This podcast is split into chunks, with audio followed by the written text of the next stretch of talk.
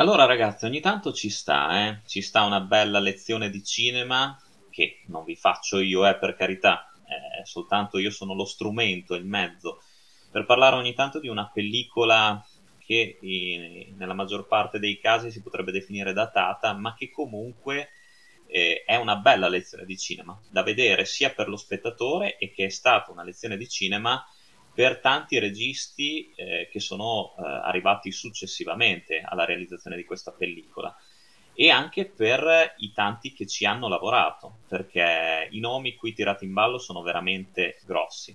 Come sapete io sono un nostalgico, eh, amo recuperare delle vecchie pellicole, so che lo amate anche voi, almeno la maggior parte delle persone che ascoltano questo podcast, quindi perché non parlarvene? E perché non invitarvi anche a recuperarlo, visto che comunque Danza Macabra, film nel, del 1964 diretto da Antonio Margheriti, con lo pseudonimo di Anthony M. Dawson, si trova anche gratuitamente su YouTube. Allora, io sono un pazzo fottuto, ho acquistato il DVD su Amazon che l'ho pagato, eh, non ci sono le spese di spedizione gratuite per i membri, membri Prime, io l'ho pagato quasi 50 euro ma io sono un pazzo fottuto, però c'è un bellissimo documentario come extra del film, quindi se siete degli appassionati dell'horror gotico e eh, di Antonio Margheriti, che secondo me è stato un grandissimo regista, basta citare due film che secondo me sono fenomenali, rasentiamo quasi il capolavoro che sono eh, Apocalypse Domani e anche Killer Fish, che forse capolavoro non è Killer Fish, però sicuramente visto ancora oggi mette in scena una tensione fottuta. Anche questo Danza Macabra è un must per un collezionista del genere e anche per appunto un appassionato dell'horror gotico, genere che adesso non si fa più, ma gli horror italiani ormai eh, sembra che ci sia una ripresa con De Feo, Strippoli, Mesischia, ma non hanno comunque eh, la potenza, sicuramente l'impatto visivo che avevano film come questo Danza Macabra. Tra l'altro, pensate la curiosità, è definito anche estremamente noioso eh, dal regista stesso, eh, anche dopo molti anni dalla sua distribuzione, tanto che comunque questo film quando uscì e venne distribuito non ebbe un cazzo di successo, eh, venne anche stroncato dalla critica che lo definiva noioso, che lo definiva ripetitivo, insomma non aveva sicuramente eh, dei validi sostenitori all'epoca della sua uscita io lo trovo un film molto coraggioso.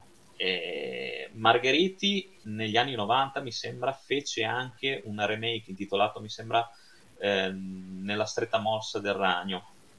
No, scusate, ho detto una cazzata negli anni 70, non negli anni 90, anche perché Margheriti credo che sia morto già un pochettino, non mi ricordo se proprio negli anni 90, però insomma sicuramente non aveva eh, già un'età in cui cioè, si era già secondo me ritirato dalle scene. Però Danza Macabra ve lo consiglio, perché appunto lo trovate gratuitamente sul tubo. Fra l'altro non ha neanche una, una qualità orrida, si può guardare. Ed è la storia di questo giornalista, Alan Foster, che accetta per scommessa di passare la notte dei morti eh, all'interno del castello dei, del conte Blackfield.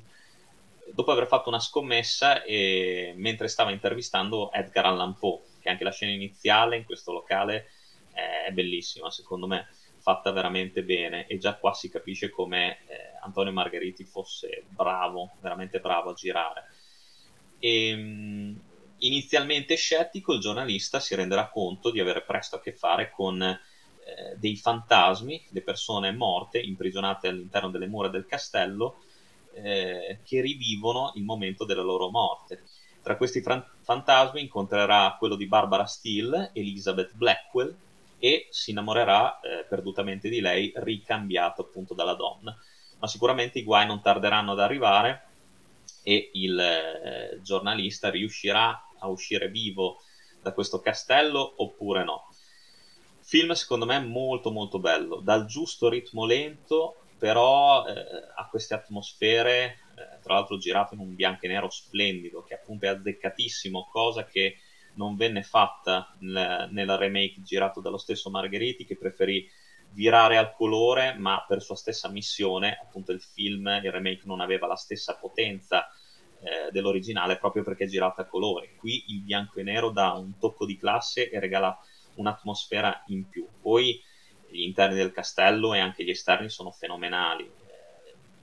Il film cattura, secondo me, almeno personalmente mi ha catturato sin dall'inizio, dalla già citata scena in cui il protagonista parla con Lord Blackwell e Edgar Allan Poe.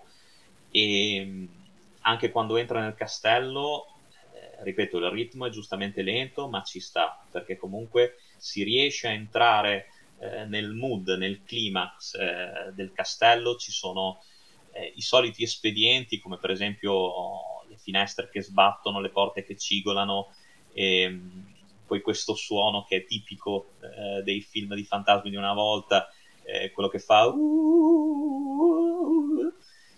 che però viene inserito benissimo nel, nel contesto della storia.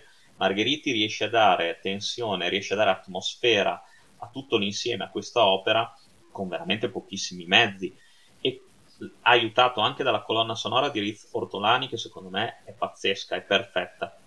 Ne sentirete poi un estratto alla fine di questo podcast. Gli attori se la cavano anche abbastanza bene. Adesso il protagonista, io l'ho visto solamente in questo film. Eh, Elizabeth, eh, scusate, Barbara Steele è bravissima, oltre che bellissima naturalmente, e, ed è stata convinta, pensate, dalla, dall'aiuto regista a recitare in questo film, perché lei aveva preso un po' le distanze dall'horror dopo aver preso parte a otto e mezzo di Fellini. Qui però l'aiuto regista, un certo Ruggero Deodato, la convinse a, a recitare anche in questa pellicola, secondo me in maniera molto molto valida. E i nomi grossi, come vi dicevo all'inizio, sono tanti in questo film, perché la regia di Danza Macabra eh, doveva essere affidata inizialmente a Sergio Corbucci, che però non poté prendervi parte per eh, impegni già precedentemente presi e ne affidò appunto la regia all'amico Margheriti. La sceneggiatura è stata scritta dal fratello di Corbucci, ovvero sia Bruno. Quindi insomma, nomi che poi sarebbero diventati molto molto presto grande impa- importanza nel panorama del cinema italiano. Ripeto, questo film io mi rendo conto che potrebbe non piacere a tanti, eh? potrebbe non piacere a chi ama un certo tipo di horror che adesso non si vede più in giro. Eh, è stato fatto anche qualche esperimento in epoca moderna, lasciate perdere quella cagata di Haunted che dovrebbe riprendere gli invasati di, di Wise, ma che non, ha, non, ci azzecca un cazzo perché fa schifo, è di una noia mortale, poi anche gli effetti di, digitali lasciamo perdere. E invece però se riuscite a farvi catturare da questo film, da questo danza macabra, scoprirete appunto, come vi ho detto all'inizio, che si tratta di una vera e propria lezione di cinema, di come si possa in, in, instillare l'inquietudine con pochissimi mezzi, con le giuste inquadrature, con eh, i giusti effetti sonori e, e, sicuramente anche per merito della, della recitazione dei protagonisti. Fra l'altro c'è una storia d'amore struggente, straziante, che eh, è palese che non avrà il lieto fine, però anche quella secondo me è realizzata bene. È chiaro che ci troviamo di fronte a un film degli anni 60, quindi tutto è rivisto, se volete, adesso in chiave molto semplicistica. Però non per questo Danza Macabra, secondo me, è un film da buttare via, che, che ne avesse detto il suo stesso regista. Eh, si, mh, all'inizio viene detto anche che il film eh, è tratto da un racconto di Edgar Allan Poe, però questa è una, è una bufala, nel senso che non c'è nessun racconto specifico di Poe che trattasse questo tipo di argomento. Diciamo che le ispirazioni da raccon- dai racconti di Poe sono molteplici, è stato attinto eh, da diverse storie del, dello scrittore. Però ecco, Danza Macabra è un film che mh, sono riuscito a recuperare di recente, l'avevo visto quando ero un ragazzino, eh, mi è piaciuto all'epoca e mi continua a piacere anche adesso, anche perché se no non avrei preso il DVD. Eh, però ve lo consiglio se non l'avete mai visto, se siete appassionati del cinema di genere italiano sapete bene di cosa sto parlando ma se vi è sfuggito vi consiglio di recuperarlo perché è veramente una pellicola fatta bene, che merita più di una visione, che ha anche delle soluzioni narrative interessanti, che ha delle, eh, delle riprese per quei tempi originalissime e quasi pionieristiche.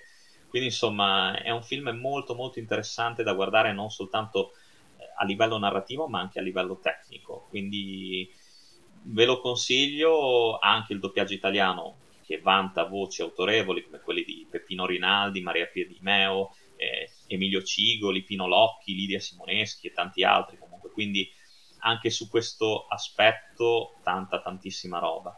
Per cui insomma ve lo consiglio, sicuramente merita molto di più del remake che ho visto una volta sola ma non mi aveva particolarmente colpito. Fra l'altro vidi prima il remake dell'originale. Però ecco, Danza Macabra, recuperatelo, il Carfa ve lo consiglia molto molto molto caldamente e per una storia che anche se adesso può essere considerata prevedibile, all'epoca comunque aveva secondo me il suo forte impatto. Forse eh, è stato criticato anche perché è poco capito. Sicuramente le soluzioni adottate da Margheriti e da tutto il suo staff erano anche un po' avanti per l'epoca, quindi perché no? Eh, è un film che sicuramente ha tantissimi eh, elementi interessanti e positivi eh, dalla sua.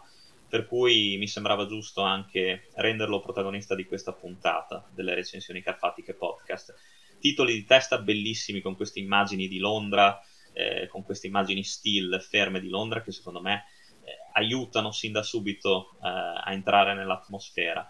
E ripeto, un bianco e nero eccezionale, fantastico, veramente una, una fotografia che non sbaglia un colpo. Quindi davvero, davvero consigliatissimo per tutti voi appassionati del cinema in generale, soprattutto dell'horror italiano, che insegnava, avrebbe insegnato e comunque che sperimentava come era giusto che fosse per quell'epoca e ha regalato comunque perle di questo tipo che sebbene non sia famoso come altri film di genere di quell'epoca, insomma merita sicuramente un posto nel cuore di ogni appassionato cinefilo che si rispetti.